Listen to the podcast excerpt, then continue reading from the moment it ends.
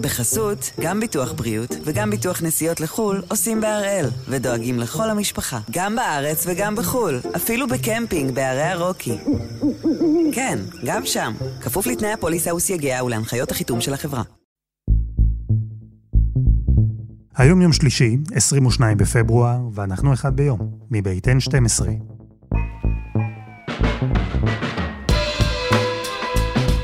אני אלעד שמחיוף, ואנחנו כאן כדי להבין טוב יותר מה קורה סביבנו, סיפור אחד ביום, כל יום.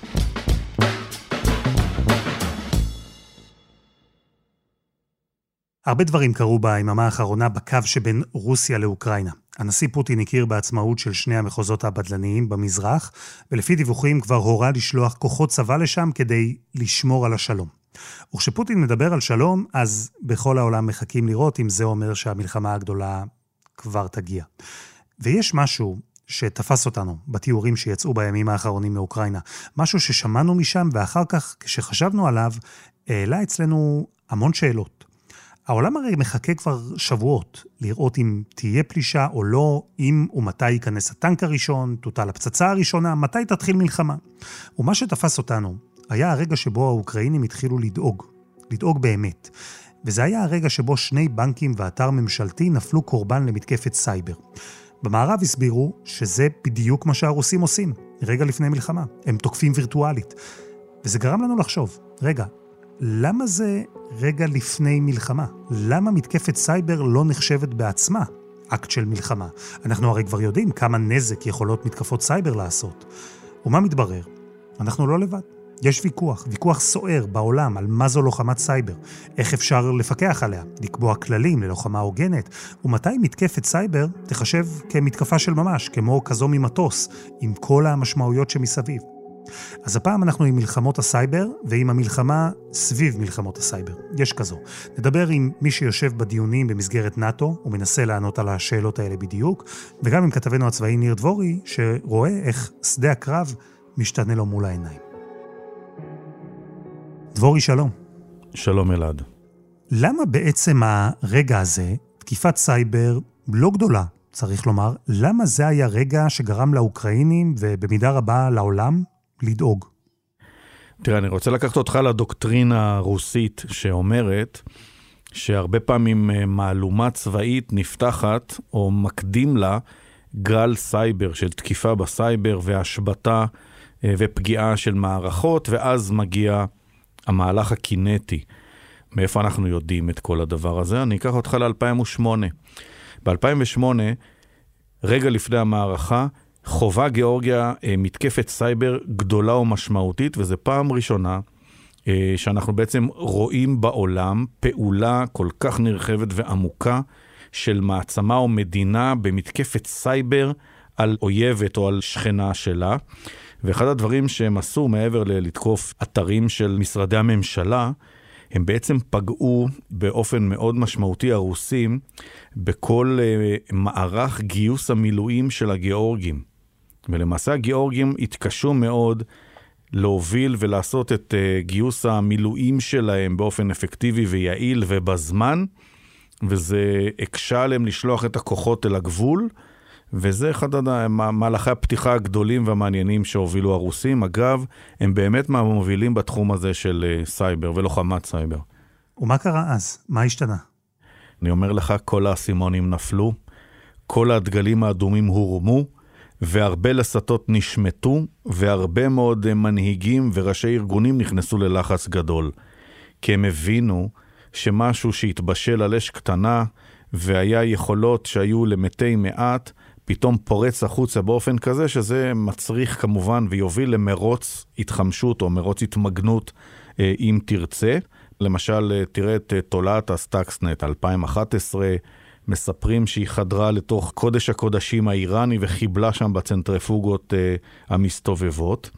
היה צריך פיזית להחדיר את התולעת הזו למערכות.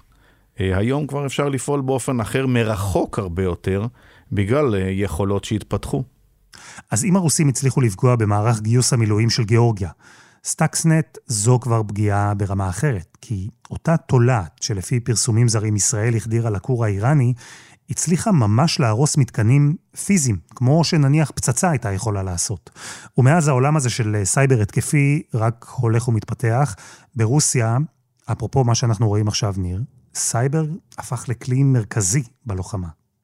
2014, כשהם נכנסים הרוסים ומתחילים את המערכה שלהם באוקראינה על חצי האי קרים, זה גם כן מלווה במתקפת סייבר נרחבת, ומאז ועד היום, לאורך כל השנים האלה, אוקראינה בעצם הופכת להיות המעבדה של יכולות הסייבר של רוסיה, וכל דבר חדש שהם מפתחים הם מנסים עליה.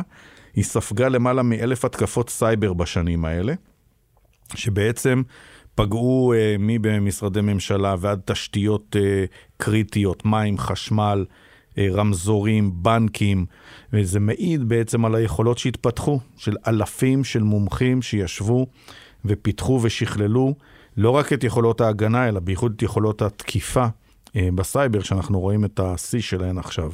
עכשיו, מה זה יכולת תקיפה? אתה צריך לדעת להיכנס למערכות של היריב, לשהות שם, מבלי שיגלו אותך, ובלחיצת כפתור כשאתה רוצה, שהמערכת שלך תדע לפעול, והיא יכולה או לשאוב מידע, והיא יכולה אה, להקריס, להפיל או לבלבל את המערכת אה, שבתוכה היא שעתה, לגרום להרס שלה, ואתה יכול אה, עם הדברים האלה לעשות אה, הרבה מאוד דברים מדהימים. תן לך דוגמה, איזה רכב אתה נוסע? האמת, אין לי רכב. נגיד שיש לך איזושהי אה, מזדה חמודה ואתה נכנס איתה למוסך. עכשיו, הוא מיד מתחבר המוסכניק למחשב של הרכב, נכון? יופי, באותו רגע הכנסנו לך רוגלה לתוך הרכב, עכשיו אתה נוסע בו, בירידות מהקסטל משליטה מרחוק מאלפי קילומטרים. מישהו נועל לך את ארבעת הבלמים של הרכב, אתה מתגלגל אל צד התעלה, מתהפך ונהרג. אף אחד לא ידע שזה פעולת חיסול שביצע ארגון ביון זר. כולם חושבים שעשית תאונה. פעם היה צריך לעשות מבצע שנה וחצי, יחידת חיסול של המוסד, מגיעה לאיראן, דרכי מילוט, הסוואה, מעקב. נגמר הסיפור הזה. בלחיצת Enter אחת ממרכז תל אביב אתה יכול אה, לעשות פעולה שפעם אה, לקחה לך משאבים עצומים. הבנתי אותך, ככה מזל שאין לי רכב. אבל במצב כזה, דבורי, הרי ברור שסייבר הוא כלי נשק לכל דבר. זו לא רק פגיעה פוטנציאלית גדולה בתשתיות של מדינה, בעצם דבר שלא היה אפשרי עד לא מזמן, זה אפילו חיסול ממוקד באמצעות סייבר, כמו שאתה אומר. יכולת התקיפה כאן, האפשרויות, הן אינסופיות. תראה, אנחנו בסוף, בסוף, בסוף, אם אנחנו לא שם, אז נהיה שם בקרוב, אנחנו מאבדים שליטה. ואחד הדברים שאין אותם היום, ויכול להיות שהעולם יצטרך לעצור ולחשוב, זה על ההיבטים האתיים של סיפור הסייבר. כי הוא חוצה המון דיסציפלינות, והוא כאילו בתוך השטח והתחום האפור, וכאילו שם הכל מותר. לא, צריך יהיה לעצור, ומה שנקרא... אה, לקבוע כאן אה, נהלים ואמות מוסר ו- ו- ועד כמה מותר ללכת ומה ייחשב הפרה, כי אנחנו מגיעים למקום שהוא מערב פרוע.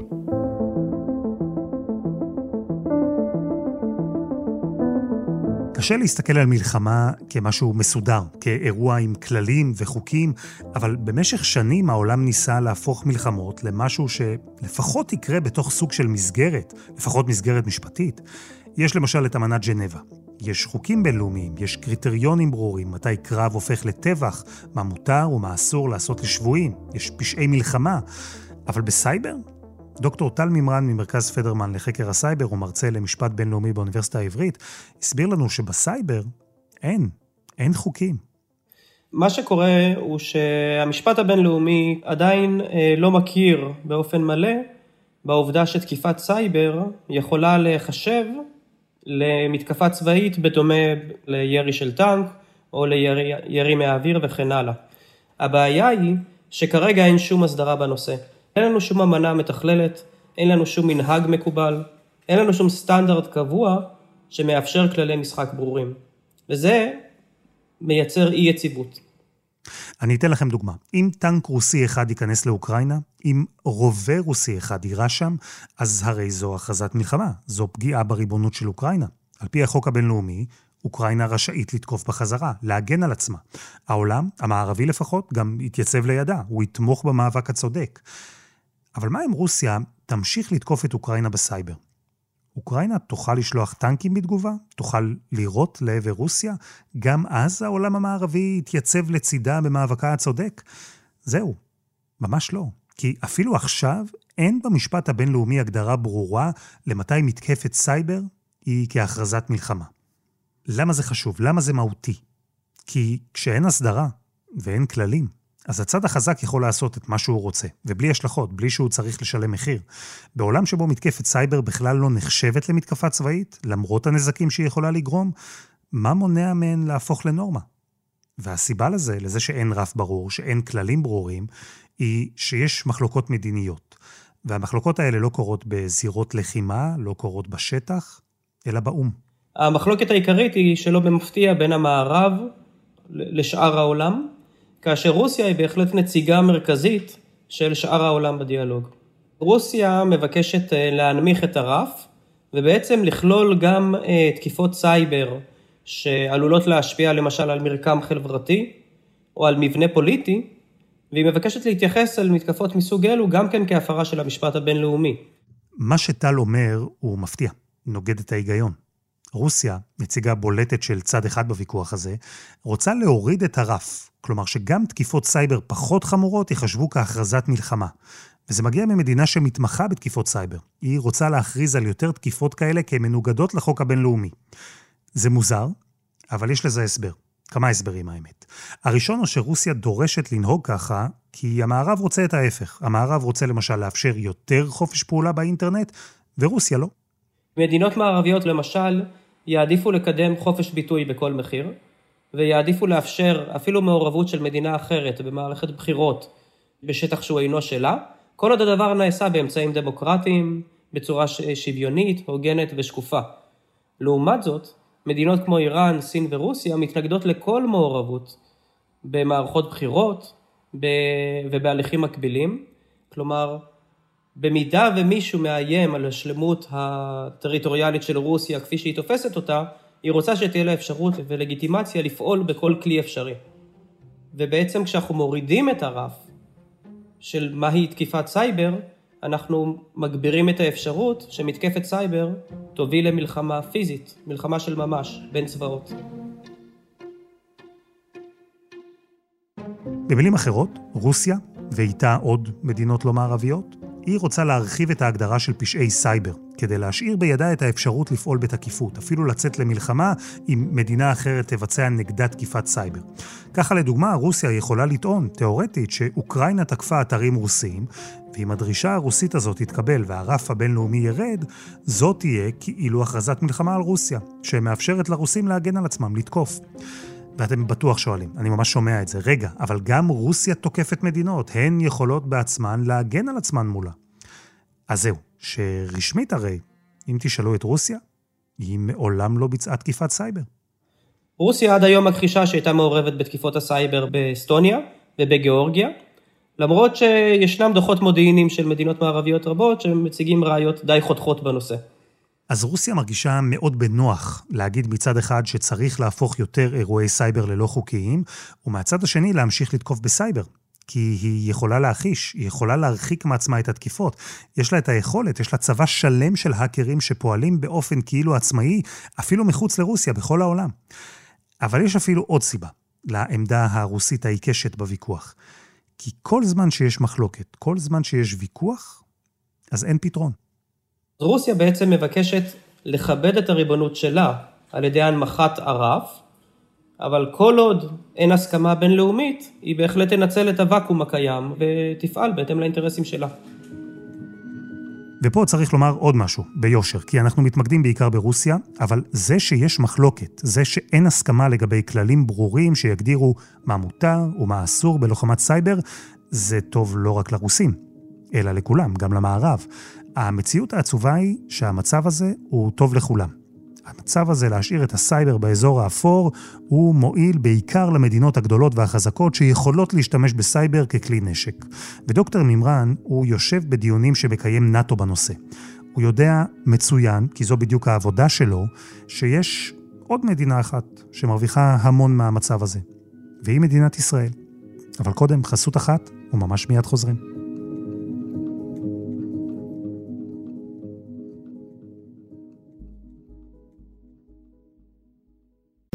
בחסות, גם ביטוח בריאות וגם ביטוח נסיעות לחו"ל עושים בהראל, ודואגים לכל המשפחה, גם בארץ וגם בחו"ל, אפילו בקמפינג בערי הרוקי.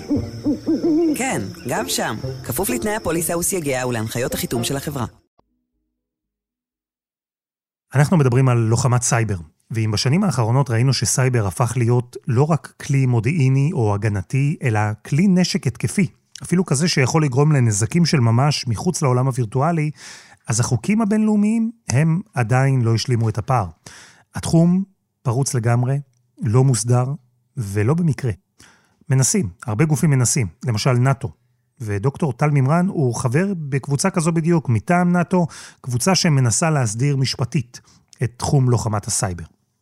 אחת הקבוצות שטל חבר בה היא כזו שכל המטרה שלה היא לדבר על הטיעונים שמעלות מדינות שהן לא חלק מהמערב.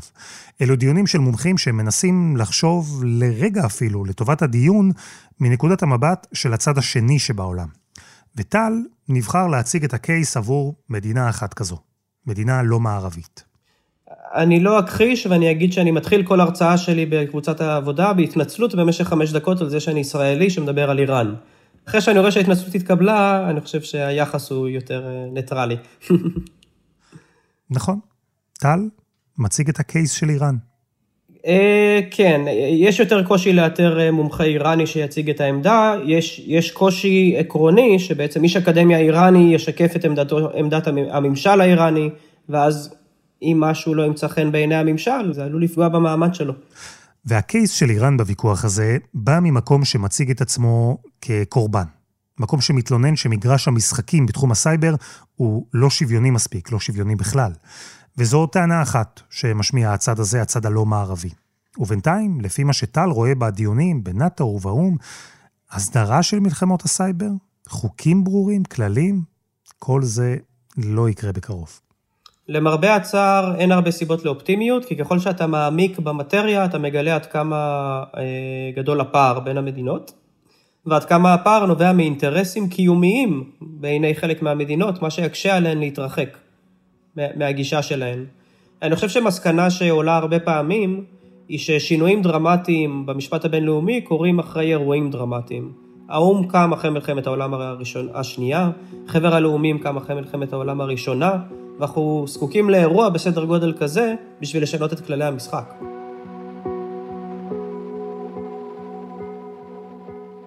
דבורי, כרגע לפחות, לא נראה שמה שקורה באוקראינה הוא אירוע מספיק טראומטי כדי להוביל לשינוי בתחום הזה, לשינוי של ממש באופן שבו העולם רואה ואולי גם מבין את ההשלכות האפשריות של לוחמת סייבר. ההוכחה לזה היא כנראה שאנחנו עדיין כולנו מחכים לירייה הראשונה, ודי מתעלמים מהמתקפה הווירטואלית שבעצם כבר התחילה. כי אנחנו עדיין חיים בעידן של סמלים. ועידן של סמלים זה לתקוע דגל, כמו ששמו על הרייכסטאג. ועידן אה, של סמלים זה כשאתה רואה טנקים מכתרים את קייב. ומול הדבר הזה אה, עדיין אין אה, איזשהו פתרון תודעתי, תדמיתי, סמלי, שאני רואה אותו מעבר לפינה, ולכן הדברים הם עדיין משולבים. אז אולי אנחנו, כולנו, צריכים להסתכל יותר על הרשת ופחות על מה שקורה בגבול? בוודאי, וזה גם השלב המקדים, והשלב, כמו שאמרנו, של דיוויזיות השריון שינועו קדימה, אם ינועו בכלל, הוא בכלל יהיה השלב השני. תסתכל על הסייבר, תראה איך הוא פועל ולאן הוא מכוון, והוא פחות או יותר הכיוון או המצפן שאתה צריך אה, אה, להסתכל לאן הדברים נוסעים. דבורי, תודה רבה. תודה אלעד. ותודה לדוקטור טל מימרן. וזה היה אחד ביום, של N12. אם אתם רוצים להמשיך לדבר איתנו על סייבר, אין מקום מתאים יותר מאשר באינטרנט. חפשו אחד ביום, הפודקאסט היומי, בפייסבוק, אנחנו כבר שם. העורך שלנו הוא רום אטיק, תחקיר והפקה עדי חצרוני, דני נודלמן ורוני ארניב. תודה גם לרון שמואלי, על הסאונד יאיר בשן שיצר את מוזיקת הפתיחה שלנו, ואני אלעד שמחיוף. אנחנו נהיה כאן גם מחר.